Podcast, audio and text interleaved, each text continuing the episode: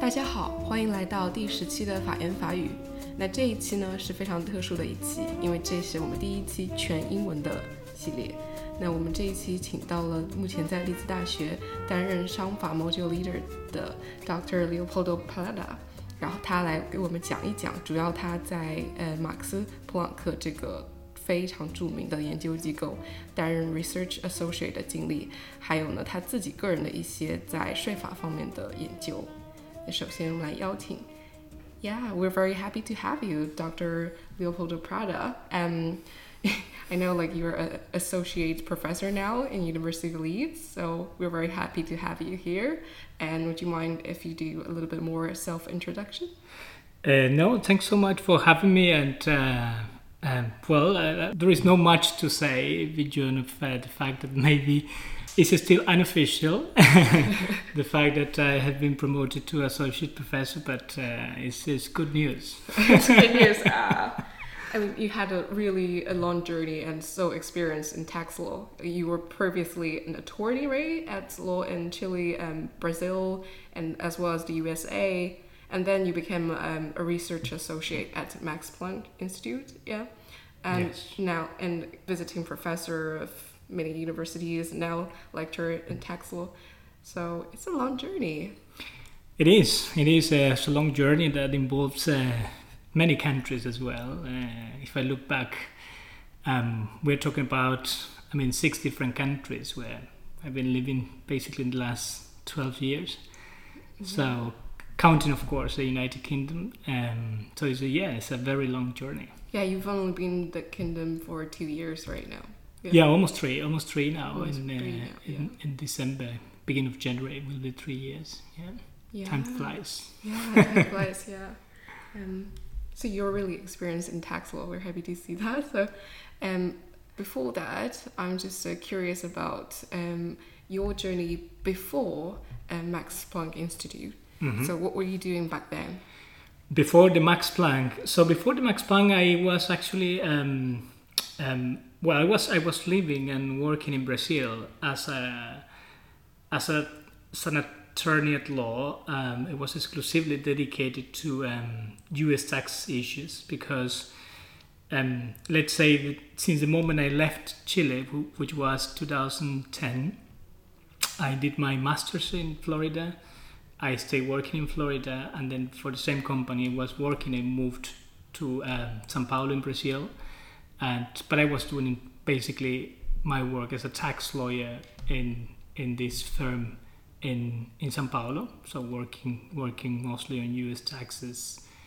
Um, great experience, uh, but at some point I decided to to quit completely and uh, make a switch in my whole career and uh, go into academia. And uh, that what uh, actually brought me to to Munich to the Max Planck. Ah, so um, what were you doing like specifically like for a day, like typical day when you were a tax lawyer back in America? Like what kind of um, tax law issues you were dealing with at the time? Well, I was dealing mainly with um, corporate uh, income taxes and issues uh, related to um, basically tax credits. So, so when you have, you know, um, um, taxes to be paid abroad that you want to uh, deduct in the United States, so you have a credit for that for what you pay, so you are not taxed twice. So I, I saw a lot of issues related to that, a lot of issues related to um, anti-avoidance uh, provisions such as corporate uh, control foreign corporations uh, and um, and then other less uh, glamorous things as well.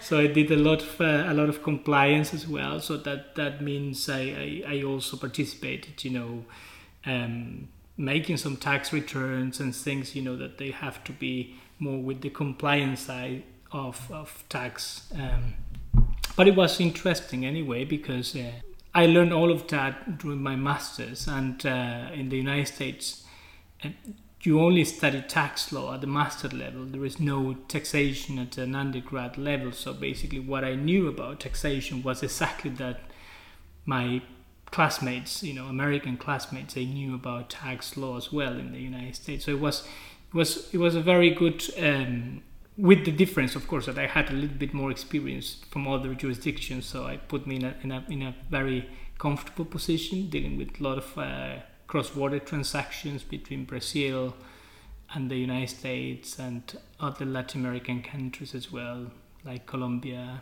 and uh, and the United States. But that was that was basically what what I did daily. So um, there was perhaps one important, one very interesting thing we we we. Uh, we did. We always had one or two clients, you know, with issues on uh, tax planning, and that was always more interesting because we have to be a bit more creative and and on meetings see exactly what the clients wanted. Uh, uh, sometimes, you know, there were these companies involving subsidiaries in, in, many different countries. Sometimes we created some companies in some countries with um, following, of course, an idea of tax optimization. So um, that was the very interesting part of the job. Yeah. Yeah. So does that also require you to study tax law outside of USA at the time? Like you also have to learn other laws as well? Yes, yes. Uh, well, I studied I studied tax law uh, two years uh, when I studied law in Chile because tax law was part of the of the curriculum, mandatory, mm-hmm. which is something I think it should be everywhere because taxes are everywhere, basically affecting you know our daily life. Yeah. So um, when I moved uh, to the US, of course, I had the advantage of, of knowing a, a, little bit more about tax treaties, about the implications uh, of cross-border transactions, tax implications, uh, much more than my American friends, you know, that I met there. It was the first time that they were basically dealing with uh, with tax law. Ah, I see. So, based all these years, you accumulated kind of experience in dealing all these tax law issues then you decided to go to Munich and to go to the Max Planck Institute. I'm just, um, yeah, I'm just curious, like, um, when, when you start your journey as a research associate, did you know much about Max Planck, or you don't really know about this? Well, uh, I have to be very honest. yeah in the in the beginning I didn't know much because um, I was basically my my whole career before as a, as a practitioner was in, in America generally speaking North and South America. So I knew about uh, some institutions in Europe. I knew about Max Planck but I didn't I didn't have all the information. So I have to be honest, part of the mo- motivation I had back then to move to Munich in particular was also personal reason. okay. so that, yeah. to be to be very frank and mm-hmm. honest, uh, so actually back then I had a German girlfriend and uh, and uh, she was from near Munich, so I thought uh, this is a great opportunity to, to go to Munich to move there. I can I can do what I want to do, which was um, I wanted to uh, to get enrolled into a PhD program and uh, become an academic uh, in, in, a serious way, right? Because um, sometimes, you know, it, this idea of being an academic is confused around the world, what, what an academic actually does. And, and for me, it was like if I want to publish, I want to uh, do serious research, I need to be dedicated 100% to this. So, so this is a perfect place, you know, it's Munich. I sort of had a, an idea of Munich because I was I was uh, before uh, maybe a couple of times and uh, and that was how I moved there. mm, love it's all about love story and yeah. yeah. So for those audience who doesn't know Max Planck is, um, it's actually an institute and actually when I did my little bit search online, it says there is actually no such a thing as the Max Planck Institute. In fact, it says the Max Planck Society operates a number of different research institutions in Germany as well as board. So these Max Planck Institutes are independent and autonomous in the selection and conduct of their research like pursuits. So to this end, they have their like own internally managed budgets yeah, which can be supplemented by third party project funds. So I'm just curious, like, um, because um, the institute, like you join in, is um, the Max Planck Institute for Tax Law and Public Finance, right? Yes. So It was newly funded at the time, right? Because you joined that in 2014. Yes, it was. It was uh, newly funded because uh, this um, this institute started in 2011 actually, and uh, before it was sort of part of the of, of a major institute, which is uh, the Max Planck Institute for Intellectual Property, and Munich was known for that. But then then they separated. They said we will make this. Uh, Max Planck exclusively for tax law and public finance, which is very curious because it's, a, it's an institute that has two directors one for tax law and another for public finance, because public finance is mostly the work of economists. So the institute is divided between, so to speak, law researchers and, and economists, uh, which makes the whole institute very rich in terms of um, what can can be offered. And uh, there is all the time these uh, cross activities that we had and and, and sometimes you know uh, even writing papers together. So so all of that makes uh, the institute very very interesting as well yeah and i suppose it should be very hard to to apply for such institute like to get in is quite difficult well, yeah, it's very competitive. Uh, to be honest, I, I realized that uh, after after I, I, wrote an email asking for a scholarship because in my own journey things were a bit different. I I generally at the Max Planck you apply um, when you are already a PhD student. So basically, the Max Planck offer you the possibility to do your PhD there. When I applied, I, I, I was not enrolled in any university in Europe, so I sort of wanted to join as a, as a researcher first. And my idea was once I get enrolled into a PhD, I can move um, to another place of Europe. But then the circumstances, uh, a, little, a little bit of luck, uh, maybe the, the good relationship I had with the director of the, the Max Planck back then as well, and today as well. Mm-hmm. is uh, helped me a, a, lot to uh, to to to uh, to get that scholarship originally, and then I got this contract as research associate. So basically, I stayed at the Max Planck um, for a bit more than four years, which is unusual because generally this goes for three years, which is a normal period that you do the PhD. So I had this extra time and before starting my PhD, basically.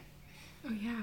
Mm. So all these four years, you, you are actually you were not um, a PhD student at that time. You were just working with. I, I was I mean it was only the first ten months when I arrived in Munich that I I was still um, getting enrolled into my PhD. Mm-hmm. So I was doing research and publishing. Uh, um, but with the aim of once I get enrolled, I I move, I go somewhere, right?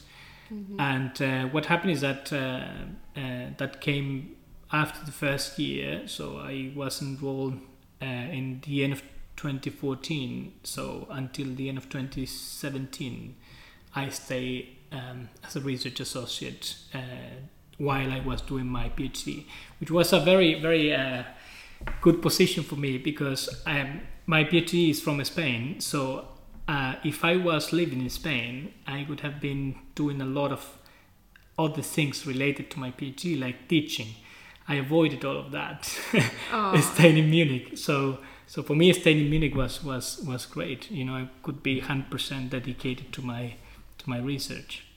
Yeah, and I'm curious, like how many scholars you were like working with them back then, uh, I mean, numbers are very similar. Generally, you have around 13 or 14 uh, research associates. Um, most of them are Germans, but uh, um, more and more you have international um, students. So, myself is an example, but I remember back then we had people from Italy, from Croatia, um, and and the institute also received constantly visitors from all around the world. I mean, from Japan, from uh, South America, from uh, Australia. So that also makes the whole institute also a little bit international, even though it's, it's, it's, it's mostly a German institute. So you were at, at that time you were still using like all of you were still using English as your working language or German. Well, that's a, that's a very good question. We we uh, it, it, there was a, a, difference between the side of public finance and uh, tax law. In the side of public finance, definitely English was the, the primary language. In in the area of tax law, as most of the researchers were Germans, I would say the primary language was German, uh, which was very challenging uh, for me in the beginning until I I learned German. Uh, but uh, but then this changed a lot uh, throughout the years I was there. So I noticed that the institute started receiving a lot more um, international applicants, and they got contracts. And even today, if you look at the even the senior as- associates, they are um, not all none of all of them are Germans. There is, for example, now someone from, from Spain, which was really unusual back then. So all seniors were always Germans because that was a step before going into uh, being a professor in Germany. Uh, so they could stay there for three, four, five, six years, depending, because the German system is that a university calls you to be a professor. So while you wait for that, you you you you hold this senior position there and now this, the institute has uh, opened uh, much more to the idea of saying we also want international people um, here so that's good news for maybe someone in your audience that they want yeah. to think about the max yeah. planck chinese audience pay attention to that that's good news yeah. yeah.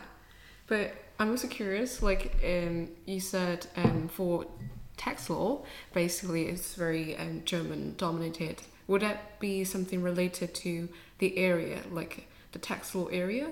Um, because in that system, like a lot of paperwork could be in German, so that's why it's. I could say it was mostly because um, all of all of the students, or most of the students that they were doing the PhD were were students from LMU, from from uh, uh, University of Munich. The majority of them also were uh, supervised by the director of the Max Planck from the tax law side, Wolfgang Schön. So I could say it was a mix of two things. They were working in German, so they were writing their dissertations in German, and they were supervised by the director of the of the of the institute. So so of course of, of, many of the activities they, they they they had to be directed to them right? So if if i see myself you know back then i was a sort of an alien there because i was i was a foreigner. First of all i was um, i was coming from chile but i was i was having most of my let's say um, formation as, a, as an attorney you know in the united states. And then and then i arrived there and i was like entering the, the European system, you know. So so I was interested on one side, but at the same time a, a bit of an alien, you know, in terms of mm-hmm. what we do with this guy, right? Because if you are within the European system, that's a, that's a different thing because you you you know European law, you de- independently in which country uh, you are situated. But in my case, it, it took me some time, you know, to to go into that. Um, yeah. Okay, yeah, so that's interesting because you originally, um, I, I just presume that you, you don't really know a lot about European law and European tax law. So how how did you adapt to that? And after that, like, what's your research direction? Uh, I started, of course, studying uh, European uh, tax law. Today, I know a lot of European tax law. yeah, yeah, Actually, sure, I will be next week teaching at the University of Luxembourg on European tax law. okay. so don't think that I don't know. Actually, I have written many, many papers, and, and especially in the area of state aid uh, law, uh, which is one of one of the areas of European law, um, and uh, and it was a process you know that uh, that I knew that I I, I had to do if I wanted to, to be a serious academic or at least recognized in this side of the world. It was not enough to say, oh, I know a lot about um, US tax law, that's enough. I was in this side of the world, in Europe, so mm-hmm. I, I took it really serious that that I had to get into into European law. So I, I studied, I started writing about, I started researching about um, state aid issues and tax law. State aid, just for you to know, is how in Europe they regulate um, um, the fact that governments can give illegal subsidies to certain companies or certain um, group of companies. So this is all regulated in the Treaty of Functioning of the European Union, and, uh, and it's a very exciting area of of, uh, of um, um, tax law as well because of all the implications that it has. You know, uh, especially because in tax law you don't grant you know these sort of subsidies directly. You know, it's mostly about you give a relief, a relief from uh, from a part of a tax, and that can be indirectly considered a subsidy for a company. So it's a very interesting thing. It, gave rise to a lot of interesting cases related to Apple and Amazon and big companies, big American companies. And at a certain point, I got really interested into that. I started writing, and uh, and I became an expert now on that. That's, no, for, sure. I, that's for sure. Yeah. so so yeah, I I, I um, that's how how it came. Yeah.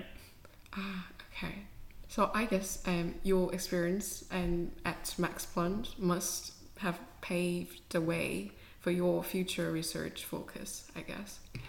It did, um, absolutely, because the Max Planck has this prestige that is impossible to avoid. I mean, everywhere you go, uh, or everywhere I was going back then when I started looking for jobs, it was like, oh, you are coming from the Max Planck, and uh, I was um, at the Max Planck for many years because some people go to the Max Planck, and stay one month, three months, you know, small scholarships. I was permanently there, so that of course opened a lot of a lot of doors for me to um, to new experiences and yeah. Okay, so I'm gonna ask a question for my for my audience side. So, what's the difference between like permanent scholars and you said like scholars stay oh, yeah. for a month? That's a very good question because the Max Planck has um, these systems of scholarships that they, they are for short term. So they come, they, you don't have a fixed time, but generally it's one month or three months. It's for people that they want to visit the institute as a PhD candidate. They want to go there and say, I was at the Max Planck because it has a lot of uh, prestige to say that. Mm-hmm. But then you have the permanent positions, which are the research associate and, and senior research associate. And those positions back then were mostly linked to Germans or German students doing a PhD. So I was very privileged to have one of those permanent positions because um, I was, let's say, permanently belonging to the Max Planck. I, I was not just visiting. So it's not that I have on my CV three months at the Max Planck, and that's all. I have four years at the Max Planck. oh, you belong to them in some sense. Yeah. yeah. okay. Wow, that's something. Wow. Yeah. So another question from the um, still curious about the academic side. Mm-hmm. um, when you were there, um, was there any like specific paper you wrote that you feel like very excited about? You, you still recall that like when you recall back, you still feel like it was very important piece of work that you wrote? Well, there are, there are actually two. Two, okay. One one actually is uh, a, a, paper that allowed me to um, to enter the Max Planck. It was a paper at uh, the Intergovernmental Agreements and this Foreign Account Tax Compliance Act in the United States that it was, and the discussion back then it was this whole issue about the IRS requesting financial institutions around the world to provide information of US citizens with foreign accounts. And uh, it was a very, very uh, complicated piece of legislation because basically it was a way to force foreign institutions to do something for the IRS. Uh, it was practically, you know, an extraterritorial application of the law. Um, and I remember writing this this this paper, and um, that paper was was the open door for me to, or for the director of the Max Planck to offer me the possibility to stay, even though I was not a PhD candidate yet. So mm-hmm. I, I remember that very well. That I published that later on at the World Tax Journal. It's a peer-reviewed journal. It was my first peer-reviewed article I had. Um, and the second one is, of course, uh, a book which is the result of my PhD that I published in 2018 for in, with uh, Wolters Kluwers. Um, I I remember very well because I finished that book in Munich, and I remember um, having the whole struggle of um, that I had to finish my dissertation, uh, I had to submit, uh, but I wanted to leave this ready also to send it to the publisher. So, so what I did was something that you generally you don't do, which is to I submitted my dissertation at the same time I sent the draft to the publisher. So my book was published four months after my defense, which is very very unusual. And I remember that uh, that feeling of satisfaction when I received the the reply from uh, Wolters Kluwers saying we are interested in publishing this. So that's I remember those those two pieces, you know, very very well. So yeah, but you just released a new book, right? That must be exciting as well. I remember it's called like an agenda for research in tax law. Mm-hmm. Yes, mm-hmm. yeah, a research a, research agenda for tax law uh, with Edward Elgar. Um, this book is very special because it comes for me at a time um, where when I look back, when I arrived in Europe, my my network of academic was very reduced.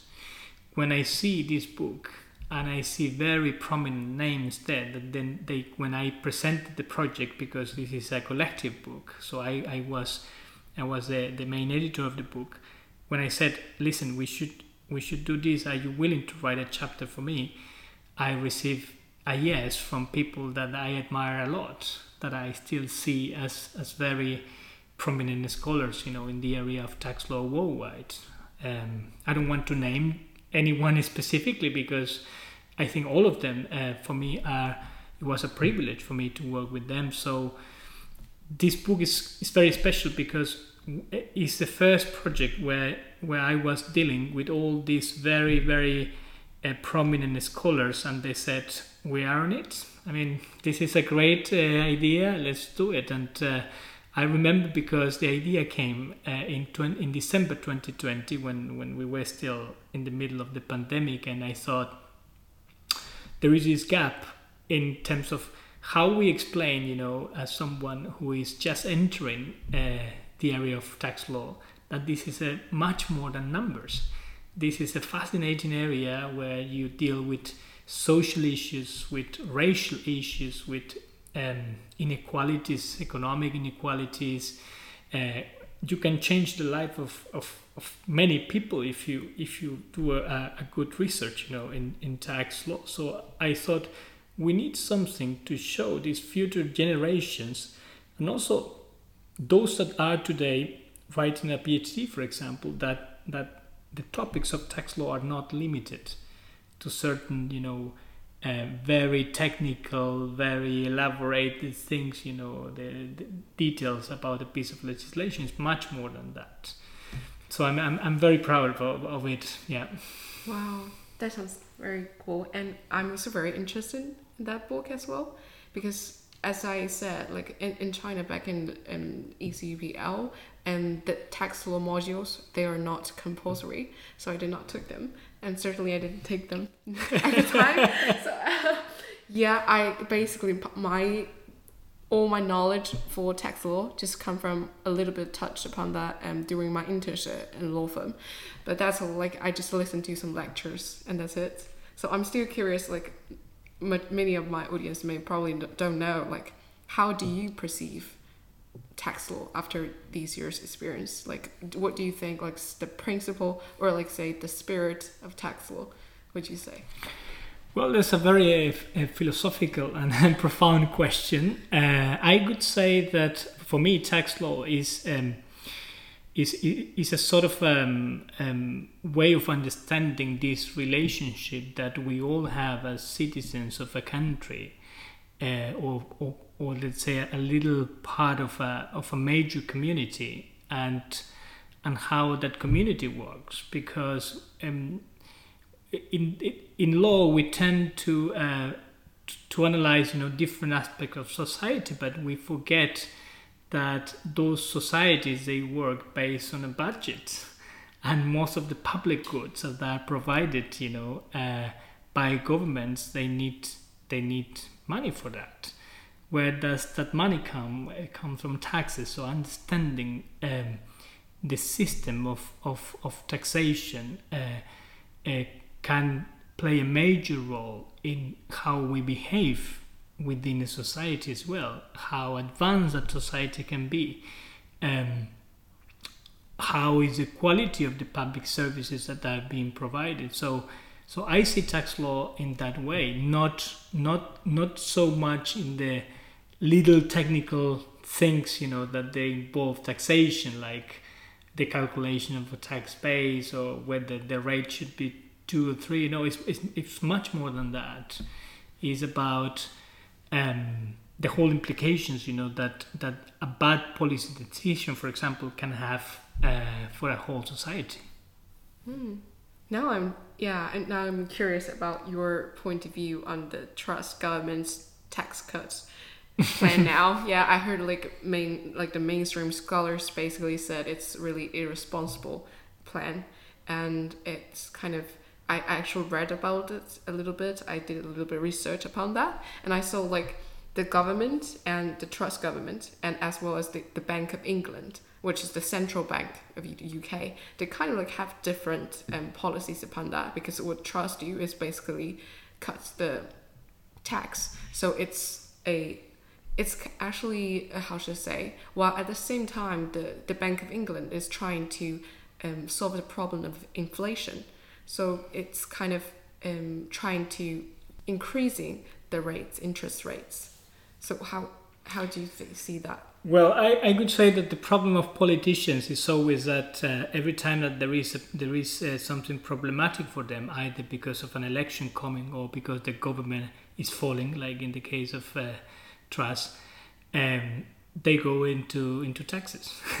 So they want to make something there. So they, they want to either increase taxes or decrease taxation, and uh, and I think that that's problematic for, for a very simple reason. You know, uh, you cannot see uh, taxation in isolation. We won't deal with the problem. This is something that that every every single you know uh, expert in tax policy can tell you. You know, there is no problem that is hundred percent solved by either creating or increasing or decreasing a, a, tax. So specifically about the tax cuts, I would say I was not very fan of, of the idea when I heard about that, precisely because um, it's, it's an idea that has no much logic from a tax policy perspective, but it has a, a major political impact.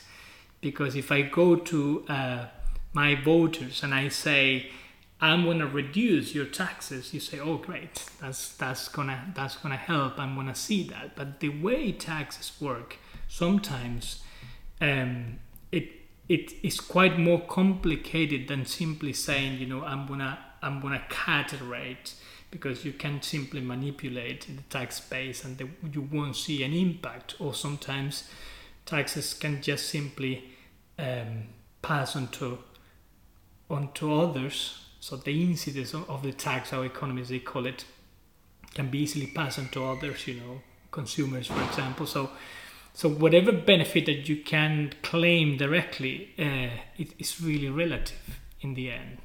So, so it's not as easy as to say, as pol- as politicians say, that a tax cut necessarily will achieve a, a specific policy goal. It really depends on many other factors. Yeah, so talking about like basic like tax policies, I know different countries kind of um, react a little bit differently. Um, I know, although I don't really know much about tax law, I know there um, there are direct and indirect tax rules. And could you just explain a little bit more to our audience upon that? Oh yeah, this is a very classic distinction in taxation. So basically, direct taxation or direct taxes are taxes that you have generally on income or profits. Right? So when you have a personal income tax that we all pay when we um, work, you know, as part of the active um, working class of a country, or or you have a company generating profits, you know, that those are direct taxes, a corporate income tax, a personal income tax. And then you have indirect taxes, which are taxes that are generally, um, let's say, um, apply upon goods or services. So they they don't they don't go on the income or profit, but on the goods or, or services like a VAT, is value added tax, or or um, excise tax. They, they have the same same logic. Why we call these indirect taxes precisely because they apply on goods and services and not on income or profits. Yeah. So can I just understand that um, in a way, like whether people would perceive that they've been taxed or not? That's a very good question because what happened with indirect taxes is that generally we don't have any idea that we are that we are paying taxes. So the best example is the value added tax, right? So you go and buy your new iPhone, you are really happy, and you have no idea that you are paying a certain percentage of that, which is pure tax. So you go buy, you know, uh, I don't know, uh, meat in the supermarket, you, you bought new clothes, uh, whatever you are paying, VAT is always there because we you are the final consumer. So, and let's say you paid the, the tax happily. So that's also the reason why indirect taxes like VAT are very efficient in terms of of um, generating tax revenues for for a certain government, because people they tend not to complain about them. On the other hand, you have direct taxes like a corporate income tax or a personal income tax that you notice that you pay because when you are a worker and you have um, your monthly salary, you, you, you realize that the gross amount is, is substantially reduced by the amount that has to be paid by your employer to the HMRC, right?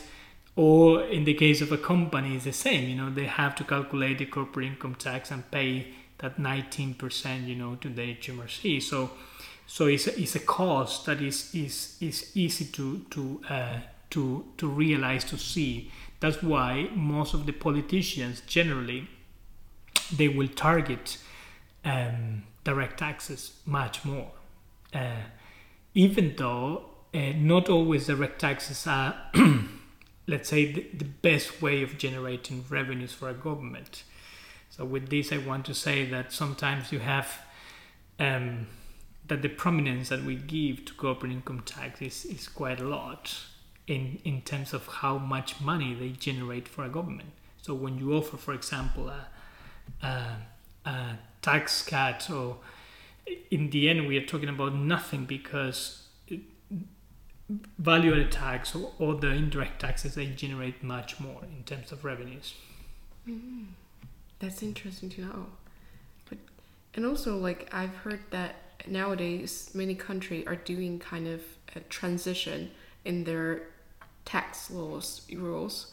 They're trying to do like um like they're trying to tax people more from the indirect like tax way. So how, how do you perceive that? Do you think it's a more like modern or developed way to do that or? Well, I don't know if I if I necessarily agree with the fact that there is a tendency to to tax uh, people more uh, with indirect taxes, but but I would say the proliferation of, of indirect taxes like VAT is not bad. It's not bad because a, a, a well designed VAT can be very, very efficient in terms of, of, of, revenue collection for a government. And at the same time, if it is well designed, it won't be regressive, so it won't affect, you know, um, the, the, the poorest segment of, of a society, which is one of the main concerns that are generally associated to VAT. Uh, so, um, in very simple terms, I would say if it is how you are saying it, so there is this tendency. I would say I, I wouldn't be against that. I mean, it's, it's not necessarily a bad bad thing. Um, um, yeah. Well, yeah. Thank you on that. So following that, I'm um, I'm still a little bit um, curious, like about um, when doing when you said like your main research focus. One of them is tax avoidance and corporate income taxation. So basically, you will um, help them do the tax planning, and I'm just curious, like, how did you find a balance between tax planning and compliance? Because you also have to do the compliance at the same time. Well, um, this is per- perhaps one one of the most complicated things, you know, to deal with uh, from from a research perspective. Um, of course, there is a clear distinction between things that are illegal completely, like tax evasion, like you, you modify your tax return, you say I earn hundred, but actually you did thousand, so that's clear. Um, then we have, you know, this this area of tax avoidance where you sort of um, manipulate the spirit of the law, so you are not directly breaching anything, so there is no a, a, a breach of the law. But of course, there is a, an area in which a taxpayer, you, me, a company, you know, can deal uh, with in a way to reduce, you know, um, their cost. You know, taxes are cost. So, um, so in that, in that, I, I, I, am perhaps very pragmatic on this. I believe that whatever is, is outside this, the, the scope of anti-avoidance provisions um, or whatever is not tax evasion is legitimate tax planning because otherwise uh, we if we start you know accepting these new pseudo uh, modern concepts of, of um, just to give you an example, like the concept of aggressive tax planning, that is quite common in, in, in the area of, of taxation that many scholars they have adopted. They defended this idea of aggressive tax planning I mean, almost everything can be aggressive, right? If I if I set up a company in in in in in, in Ireland, it might be aggressive because it is Ireland, and I would say we have to be very careful to um, to draw in the line and and a clear distinction. So.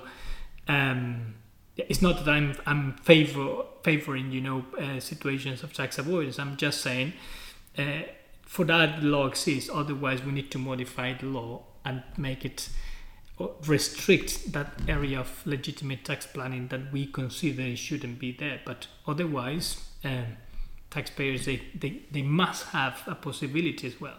Yeah. So I'm just curious, like upon your um, observation, what nowadays like these corporates will use, like these, like um, mm, like how they will do, what will they do to trying to do the tax planning? Like, what's the structure, like the design of the company structure, or they trying to remove the? No, what what happened today in, in modern times is that you have, of course, a proliferation and the use of intangibles.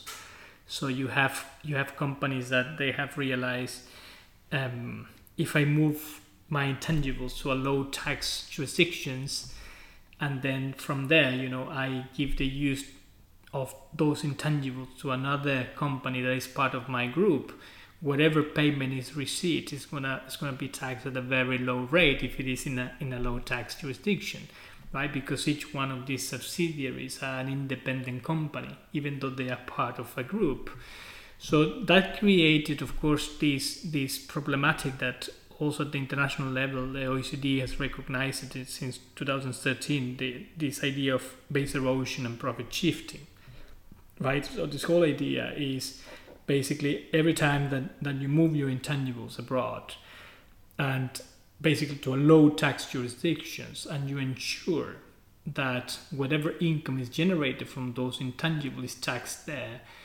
you are on one hand eroding the base of the country of the parent company, so to speak, and uh, you are shifting those profits to a low tax jurisdictions where they will be taxed at a very low rate. And uh, this has been, of course, agreed internationally as a as a problem to be targeted with some nuances, of course. It's not it's not so straightforward. It's not so yeah. So would, would any problems like raising because this kind of base erosion profits shifting?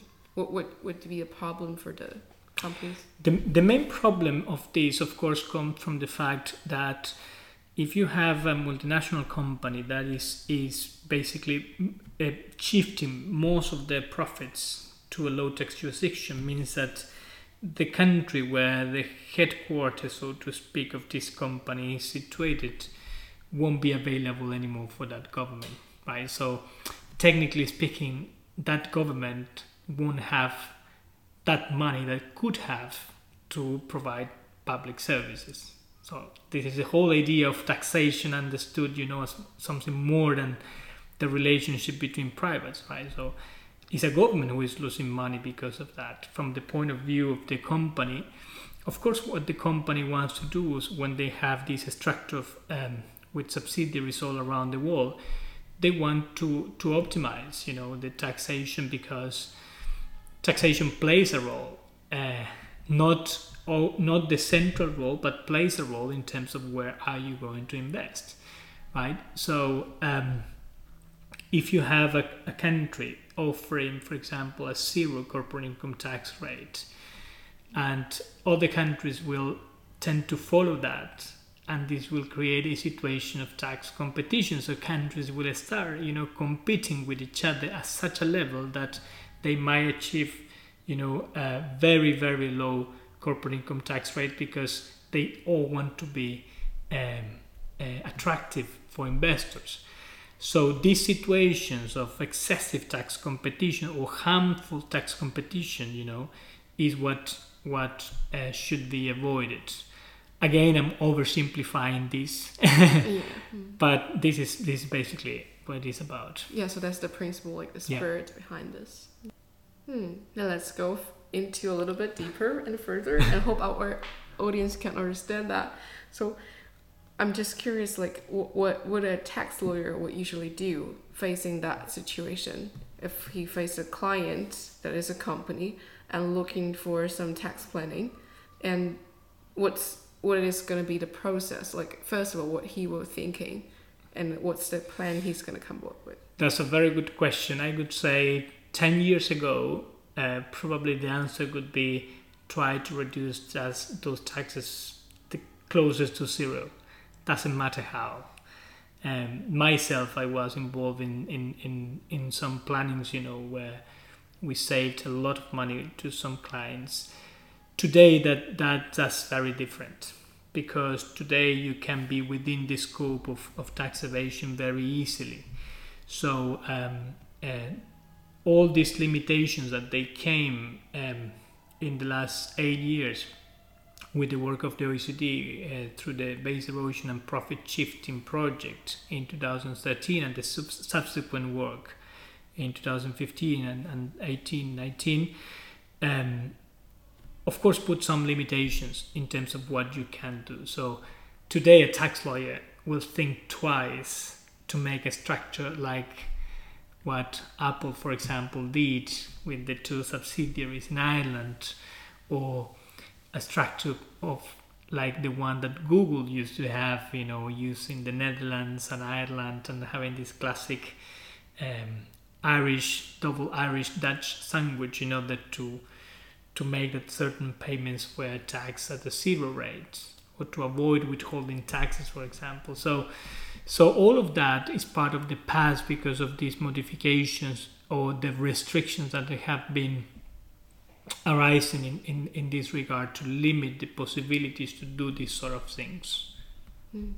So another question, like, so what would you, governments usually do? Like, oh, is there any um, design? Any is there any specific rule that you saw in the government's practice that makes you feel like, hmm, that's a good design, or that could be a kind of stricter rule now?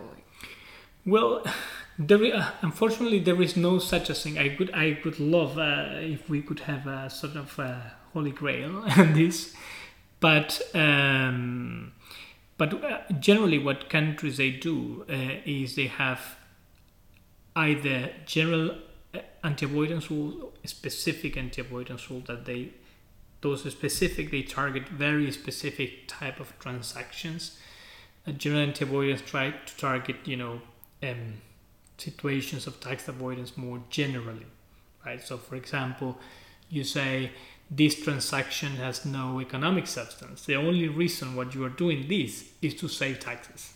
So that goes within the scope of what we call a general anti-avoidance rule. So can uh, a government can say, um, I'm gonna comp- I'm gonna disregard this transaction and you are gonna pay me what you should have paid. That's how it works. So within this scope, of course, countries have started reinforcing their general and specific anti-avoidance provisions. To which extent that's that's a good solution, um, I have my my concerns uh, because also a system uh, that is full of uh, specific or targeted anti-avoidance provisions can become quite complex as well, right? From the point of view of of the company or the lawyers, you know, that they will advise a company on what to do because you need to know specifically uh, how these tools they work and how they interact with each other because they are sometimes um, overlapping one one to the other. You know, so ah yeah, suddenly a, a question just came into my mind. Like so, what's like the role? How's the difference between the role as a tax lawyer and as a um, like I say probably a tax like consultant or advisor like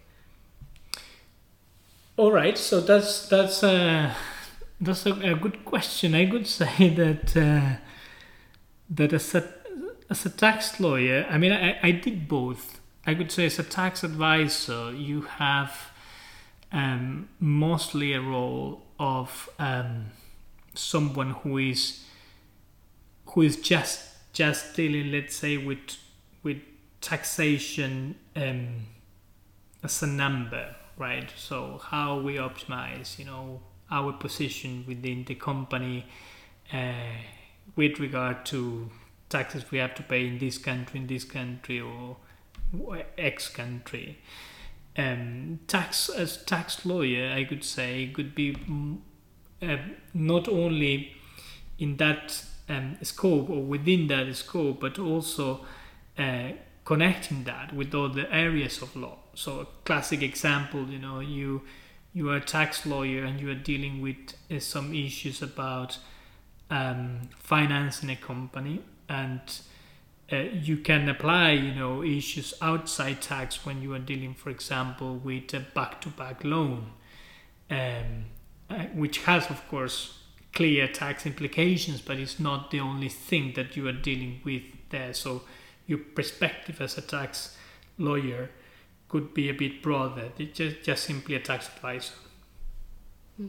Okay, yeah. So does that mean like as a tax lawyer, probably when client turn to a tax lawyer for advice, what he wants to hear is more from like a like a not just tax law, tax law and like the exact amount of money, but also like about the government's um, admin law, something to do with that, like um, and how how this, you know, the trend of the government, the admin law is going to be. Yes, I mean, uh, but speaking from my experience, you know, and in the past, um, you of course a, a client also in most of the cases is not a client that, that they don't want to pay and they, they just want to hide things. No. Most of the clients are clients that they, they come and they say listen i, I want to pay. What i have to pay but I, but if i can pay 20 rather than 80 i prefer to pay 20 so that's that's the deal you know? So so they, they want to be compliant so you have to know very well you know what you have to do. So that's the compliance side you know of of tax as a, as a tax lawyer tax advisor. And the other side is um, is related with this um, area that requires more creativity and say okay so what we do now within the scope of the law that that that the law allows us to do uh, in order to uh, optimize that. Yeah, that makes sense. So here's another question from like the audience, um, and it's, it's chi- Chinese related, but I think the principle should be same. So I'm still asking, like, so what would you would you think like the key points now, like of tax planning for those Chinese funded like enterprises? For for Chinese companies. Yeah, for those Chinese funded enterprises. Well, if I if I understand it, you you mean a sort of an advice for them, and or what are the things that they should consider generally with with all the reforms that are happening? Um, yeah, for example, like is it necessary um, for those like intermediaries to visit the local like tax or authorities on the spot and like um, the regulations like um, like what is the best like for issuing those kind of special memorandums? Okay so um, let me put it this way. I would say that um, I mean, in the case of, of, of, a, of a Chinese company or generally a company dealing with, with any any sort of government, I could say a, always a very good step to have this sort of preemptive approach. So you go to tax administration, you say, "This is the deal I have. This is the transaction I'm dealing with.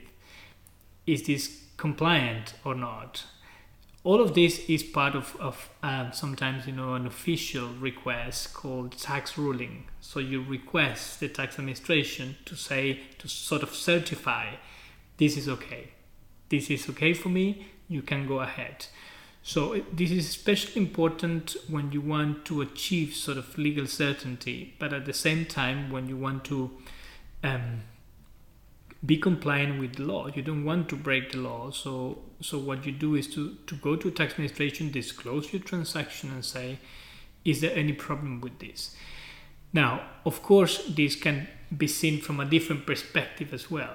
That some big multinationals in particular might go uh, to try to get a sort of a deal with the tax administration and say, once this is sacred and sure, you know, there is nothing that can be modified here because you told me that I can do this, right?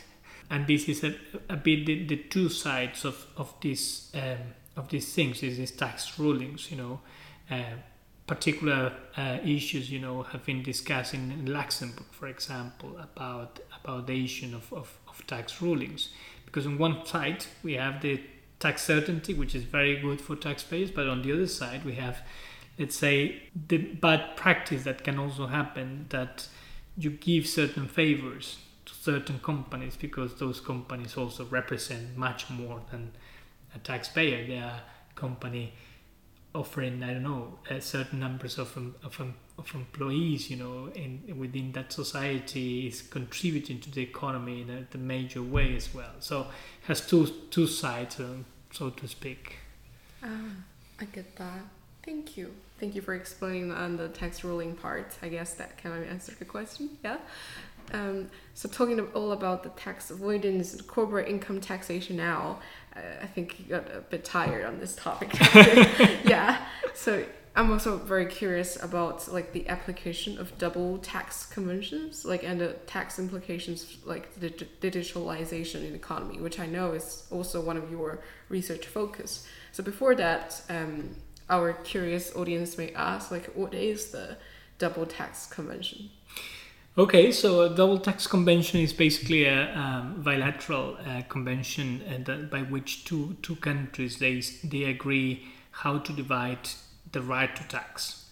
So China uh, agrees with Spain that in the case uh, this sort of income is generated between both countries, China will tax, Spain will also tax, but Spain will offer, if the resident is located in Spain, will offer a relief from the double taxation that can be generated. That's generally how tax treaties they work. So they were created in the in the 1920s as a way to sort of uh, um, prevent this idea of of um, income being taxed more than once uh, in cross-border transactions. It's very easy that that happens, right? You go set up a business. Uh, in different countries, you're going to be taxed on the profits that are generated not only there but also when they are repatriated. So, how we avoid that? We use treaties. We use double tax conventions uh, for that. Okay. Ah, I see. And and with the problematic of the of uh, the digitalization is very simple because one of the rules that that uh, tax treaties deal with is how um, business profits are going to be taxed when when a business is done uh, from a company, let's say resident in a country, and that business is done in another country. So let's say the resident country is China, and the other country that where the business, this company in China is going to do business is Germany. The rule says today that in order for Germany to tax any sort of profits that are generated by this Chinese company, uh, they there must be a physical presence there. So an office, for example, a warehouse, something that you can see, you know, uh, in very simple terms. The digitalization of the economy brought a problem because now we have that is um, a, a very good and easy way to do businesses without having any sort of physical presence, you know, in any country. You just need a website. Uh, so the lack of physical presence have created uh, a problem because uh, those countries that are generally market countries, they say Netflix sells uh, um, um, all these subscriptions here, but there is no one office of Netflix here. How can we tax? Um, Google offers, you know, uh, data that collects from all of us to to businesses, you know, in order, in order to advertise uh, that to us uh, who is taxing that or who has the right to tax that. Nobody knows because all of that is happening in the cloud. So this is a challenge today, which is what we do with with the taxation of those profits that are being generated in those countries, but there is no physical presence. And this has to be with the fact that back then all the businesses where the double tax conventions were created were brick and mortar. So I want to sell shoes. I need to have a, a, an office in, in the in the country yeah. where I want to sell that, right? This doesn't doesn't happen today when you have, you know, a digital service uh, that you provide. Yeah, actually, yes. That's going to be a big question. So I'm also curious, like, so what's your perspective on that? Like, what do you think, like, the possible solutions for that? Well, there, there are solutions that are being discussed at this point. Uh, one of them is basically to um, to create a new nexus um, by which, um, based on a formula, you give all these market jurisdictions a little a little piece of the cake. Uh, this has been uh, quite complicated. It was originated by the OECD. The OECD created this this uh, idea. Um, but it has a lot of resistance because it implies an, an application, a multilateral application. So you, you really need countries agreeing on this. And I mean all the countries, including those very powerful countries like the United States.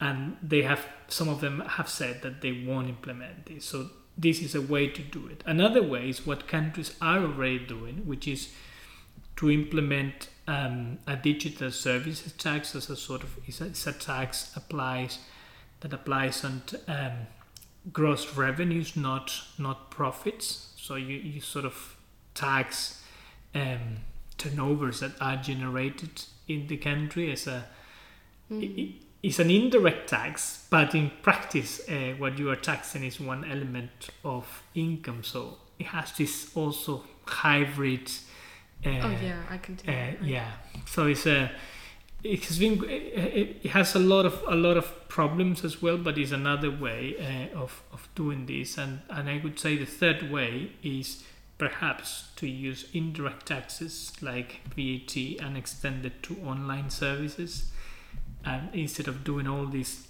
new things with digital services taxes uh, or having a a global approach, we could just simply invite countries to modify their VATs and um, or implement a VAT that includes uh, digital services.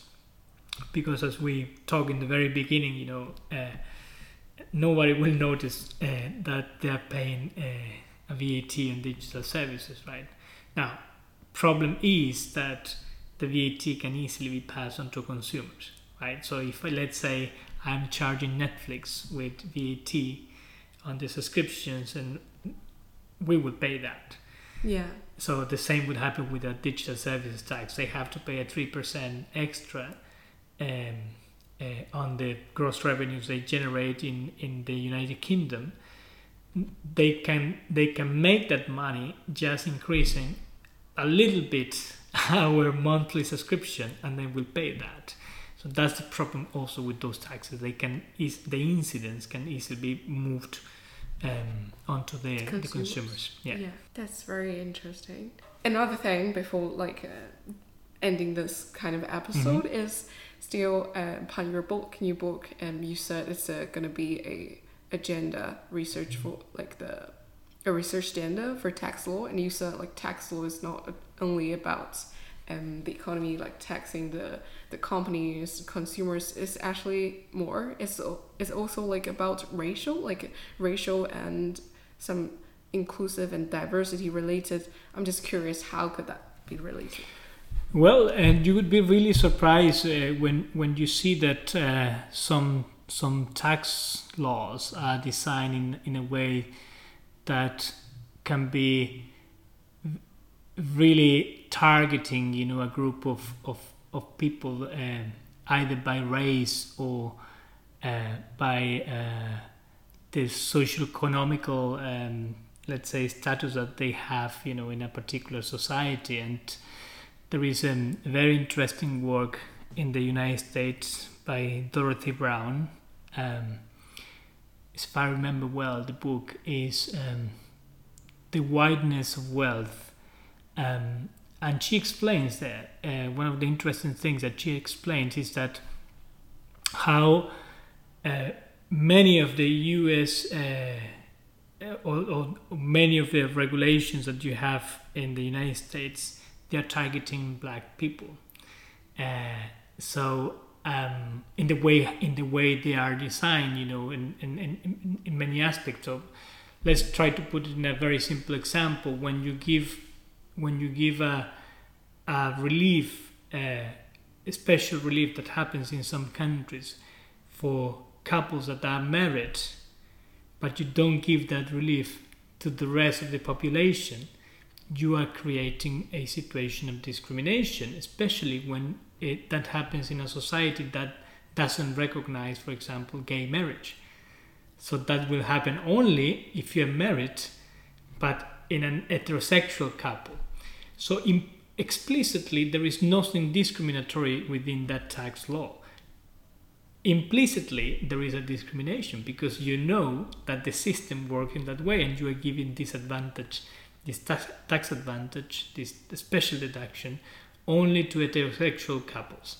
So tax law can be quite um, quite a very uh, interesting tool in that way. That's why uh, this research agenda uh, um, is is a very important project, and I would recommend if someone gets the book to read the chapter of uh, Alice Abreu from uh, from the United States and also from Dan Shaviro. He's an NYU professor.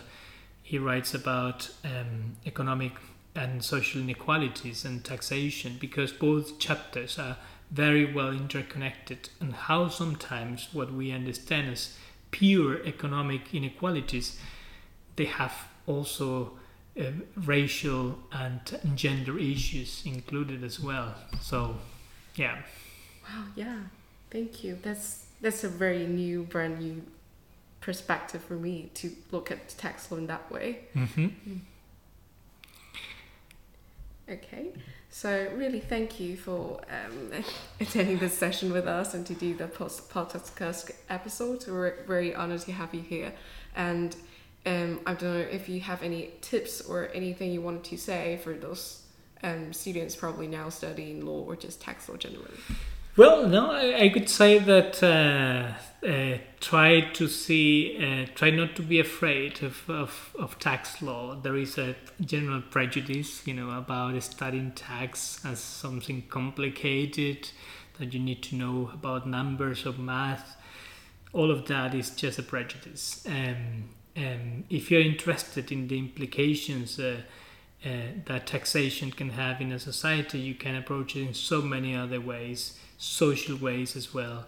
So taxation is, is much more, you know, than math and, and numbers and all of that. So, so my advice would be perhaps get the book uh, if you if you can, and uh, and also let's uh, get connected on social media. I'm very active and, and Twitter and uh, and LinkedIn. I'm always happy, you know, to hear about new tax enthusiasts around the world. So I could extend that invitation to anyone who wants to follow that that they can they can follow if they if they if they want. Okay, I'll attach your Twitter and your LinkedIn account in the Thank you very much.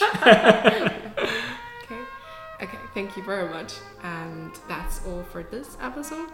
所以我们下一期再见啦，谢谢大家的收听。